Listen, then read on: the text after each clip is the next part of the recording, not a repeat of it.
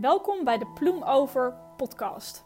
In deze podcast bespreken wij de laatste juridische ontwikkelingen, opvallende zaken en geven we antwoord op veelgestelde vragen. Welkom terug bij de zesde Ploem podcast Ploem Over Privacy.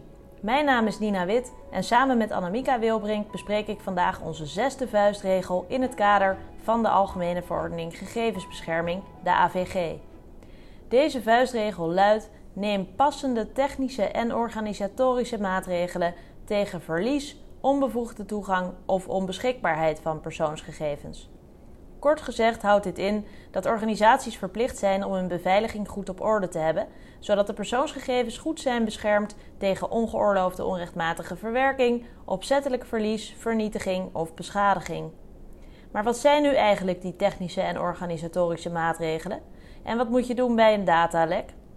Annemieke, wellicht kun jij alvast iets meer vertellen over de te treffen technische maatregelen. Bij technische maatregelen kun je bijvoorbeeld denken aan het gebruik van sterke wachtwoorden, twee-factor-authenticatie en het pseudonymiseren van persoonsgegevens. Vaak is het zo dat een in te stellen wachtwoord aan een aantal vereisten moet voldoen. Hierbij kun je denken aan het wachtwoord dat minimaal 1 leesteken en 1 hoofdletter moet bevatten. Door het gebruik van verschillende leestekens, letters en wachtwoorden die niet voor de hand liggen, creëer je een sterk wachtwoord. Dit wachtwoord is vanwege de complexiteit moeilijker om te hacken. Door het gebruik van een sterk wachtwoord dat moeilijk te raden is en of te hacken is, zijn persoonsgegevens die zich achter het wachtwoord bevinden beter beveiligd. Ook twee-factor-authenticatie is iets dat vaker voorkomt. Als je dit hebt ingesteld, moet je na het invoeren van je wachtwoord jezelf identificeren met nog een extra code via bijvoorbeeld een app of een sms op je telefoon. Twee-factor-authenticatie zorgt ervoor dat een ander moeilijker toegang krijgt tot jouw account, omdat hij ook een sms-code nodig heeft die alleen jij ontvangt via je telefoon. Het beveiligen van persoonsgegevens kun je ook doen door gebruik te maken van pseudonymiseren. Dit hebben we ook besproken in onze tweede podcast. Bij pseudonymiseren worden de persoonsgegevens vervangen door een versleutelde gegevens. Alleen degene die de sleutel heeft, kan de gegevens lezen. Dit is een goede manier om je persoonsgegevens extra te beveiligen. Deze methode laat mooi zien dat een technische maatregel als pseudonymiseren persoonsgegevens extra beveiligt, omdat alleen degene met de juiste sleutel de persoonsgegevens kan lezen. Er bestaat in de praktijk wel vaak verwarring met anonimiseren. Let erop dat je bij anonimiseren de gegevens echt nooit meer terug kunt herleiden naar de persoon. Er mag dus geen sleutel meer zijn of een andere omstandigheid die bijvoorbeeld zo uniek is dat de informatie aan een persoon kan worden gekoppeld. Nina, wil jij iets over de organisatorische maatregelen vertellen? Ja, organisatorische maatregelen die regelen de omgang met persoonsgegevens binnen een organisatie. Dus die maatregelen zorgen er bijvoorbeeld voor dat niet iedereen binnen een bedrijf toegang heeft tot bepaalde persoonsgegevens. Denk bijvoorbeeld aan het beperkt verstrekken van wachtwoorden tot een versleutelde omgeving waar persoonsgegevens worden verwerkt. Alleen werknemers met een wachtwoord kunnen bij die persoonsgegevens in de beveiligde omgeving. Je kunt bijvoorbeeld bepalen dat alleen een afdelingshoofd van een bepaalde afdeling het wachtwoord heeft om toegang te krijgen tot bepaalde persoonsgegevens. Bepaal dan ook wie er bevoegd is te beslissen wie er toegang heeft tot die persoonsgegevens en zorg er ook voor dat als iemand uit dienst treedt, dat dan die toegang weer wordt geblokkeerd. Een goed voorbeeld van een organisatorische maatregel, dat is een intern document met richtlijnen waarin beschreven staat hoe er intern wordt omgegaan met persoonsgegevens. Dus eigenlijk een intern privacybeleid. Op deze manier creëer je bewustzijn over de persoonsgegevens, wat ermee kan gebeuren als er inbreuk op wordt gemaakt en wat de consequenties daarvan zijn. Dat kan ook een goede maatregel zijn om te nemen binnen jouw organisatie en dat is iets waar wij als kantoor ook heel veel bij helpen. Het is ook goed om in deze interne richtlijnen op te nemen hoe en bij wie een datalek bijvoorbeeld gemeld moet worden. En ook kun je daarin opnemen hoe een computer afgesloten dient te worden en welke programma's of documenten je af moet sluiten als je je werkplek tijdelijk verlaat. Een andere organisatorische maatregel is het geven van trainingen. Op deze manier kun je ook jouw kennis over de verwerking van persoonsgegevens binnen jouw organisatie vergroten. Je komt er dan ook vaak achter waar men op de werkvloer tegenaan loopt ten aanzien van de beveiliging van persoonsgegevens of eventuele onduidelijkheden die nog bestaan over de interne privacyrichtlijnen of de AVG in het algemeen. Dit soort trainingen geven wij heel vaak en het is ook belangrijk om deze bijvoorbeeld elk half jaar of elk jaar te herhalen. Het wordt voor werknemers zo ook veel duidelijker wat die AVG nu precies inhoudt en waar ze zelf rekening mee dienen te houden, zodat jouw organisatie ook alles kan doen in overeenstemming met die AVG. Annemieke, daarover sprekend, wie is er nu precies verantwoordelijk voor het nemen van die passende technische en organisatorische maatregelen? De verwerker is degene die persoonsgegevens verwerkt, in opdracht van en ten behoeve van een verwerkingsverantwoordelijke. Op het moment dat je als organisatie bepaalt voor welk doel je de persoonsgegevens verwerkt en op welke manier dat gebeurt, dan is een organisatie een verwerkingsverantwoordelijke in de zin van de AVG. In onze vierde podcast hadden we het voorbeeld van het glazenwassersbedrijf en de salarisadministrateur. De salarisadministrateur verwerkt persoonsgegevens van de werknemers van het glazenwassersbedrijf.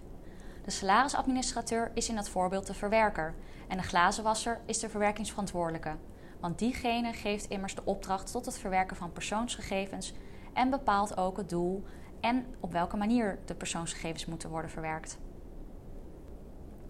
De verwerkingsverantwoordelijke is de partij die verantwoordelijk is voor het treffen van de passende technische en organisatorische maatregelen. Bij het nemen van de maatregelen moet de verwerkingsverantwoordelijke rekening houden met de aard, de omvang, de context en het doel van de verwerking. Ook speelt de waarschijnlijkheid en ernst van uiteenlopende risico's voor rechten en vrijheden van betrokkenen een rol. Het is dus van belang dat je als verwerkingsverantwoordelijke de maatregelen afstemt op het type persoonsgegevens, de omvang ervan, maar ook het doel van de verwerking. In onze vorige podcast hebben wij al benadrukt dat het verwerken van bijzondere persoonsgegevens, zoals bijvoorbeeld gezondheidsgegevens, extra strenge maatregelen vergt. Verwerkingsverantwoordelijke de verwerking uitbesteedt aan een verwerker, moet hij erop letten dat de verwerker ook passende technische en organisatorische maatregelen ter beveiliging van de persoonsgegevens neemt. Op deze manier zie je terug dat het nemen van technische en organisatorische maatregelen ook wordt opgelegd aan de verwerker. Inmiddels heeft de Autoriteit Persoonsgegevens meerdere boetes opgelegd aan organisaties omdat zij niet voldeden aan de beveiligingseisen die de AVG stelt. 2 ziekenhuizen hebben bijvoorbeeld boetes ontvangen omdat zij de persoonsgegevens van hun patiënten onvoldoende hadden beveiligd.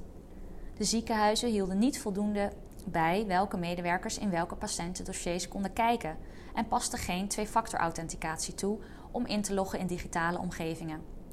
Het leverde 2 boetes op van meer dan €400.000. En dat zijn niet de enige boetes die in dit kader zijn opgelegd. Het is dus een belangrijk onderwerp en het niet voldoen aan de beveiligingsvereisten kan ook leiden tot datalekken. Datalekken zijn aan de orde van de dag en ontstaan niet alleen door hackers, ook door menselijke fouten. We zullen ook nog even ingaan op wat je moet doen als er toch persoonsgegevens verloren zijn gegaan, een onbevoegde toegang heeft gehad tot die gegevens of die gegevens onbeschikbaar zijn geworden, al dan niet tijdelijk. Als 1 of meer van die dingen gebeuren met persoonsgegevens, is er sprake van een inbreuk in verband met persoonsgegevens. Dat wordt vaak een datalek genoemd. Ook het wijzigen of het vrijkomen van persoonsgegevens zonder dat dit de bedoeling is, is een datalek. In dat geval dien je snel te handelen en te onderzoeken of er inderdaad sprake is van een datalek en zo ja, of dat dan ook gemeld moet worden aan de Autoriteit Persoonsgegevens of aan de betrokkenen van wie de persoonsgegevens zijn, of misschien wel aan allebei. In de meeste gevallen moet het datalek in ieder geval worden gemeld bij de toezichthoudende autoriteit. Dat is in Nederland dus de Autoriteit Persoonsgegevens.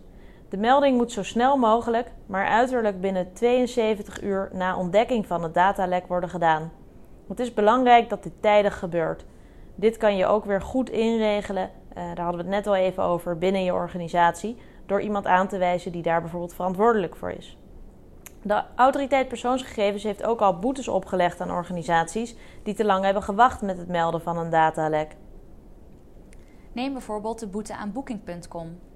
Zij deden nog te lang intern onderzoek naar de oorzaak van het datalek, waardoor de 72-uurstermijn was verlopen en zij pas 3 weken na het datalek een melding hadden gedaan bij de Autoriteit Persoonsgegevens. De Autoriteit Persoonsgegevens oordeelde dat Booking.com eerder melding had moeten maken, omdat zij al eerder een redelijke mate van zekerheid had dat een veiligheidsincident, ook wel een datalek, had voorgedaan en dat tot de compromittering van persoonsgegevens had geleid. Het is dan beter om alvast een melding te doen en die bijvoorbeeld later aan te vullen. Als jij als verwerker optreedt, moet je de verwerkingsverantwoordelijke over het datalek informeren. In ieder geval zo snel mogelijk nadat je kennis hebt genomen van het datalek. Vaak moet dat binnen 24 uur op grond van de verwerkingsovereenkomst. Als het datalek een hoog risico inhoudt voor de rechten en vrijheden van de betrokkenen, moet de verwerkingsverantwoordelijke het datalek ook melden aan de betrokkenen wiens persoonsgegevens bij het datalek betrokken zijn. Een uitzondering om het datalek niet te hoeven melden aan een betrokkenen is bijvoorbeeld als de gegevens die betrokken zijn bij het datalek zodanig zijn versleuteld waardoor deze niet gelezen kunnen worden. De AP heeft op haar website een stappenplan gezet dat je kunt gebruiken in het geval van een datalek. Loop dit stappenplan ook altijd even langs als je een datalek constateert binnen jouw organisatie. Als je twijfelt of een bepaald beveiligingsincident een datalek is, neem dan gerust contact met ons op. Dan kunnen wij snel met jullie meedenken. Tot zover de 6e vuistregel van deze Ploem podcast. Bedankt voor het luisteren. Al uw vragen en suggesties kunt u mailen naar privacy@ploem.nl. Graag tot de volgende keer.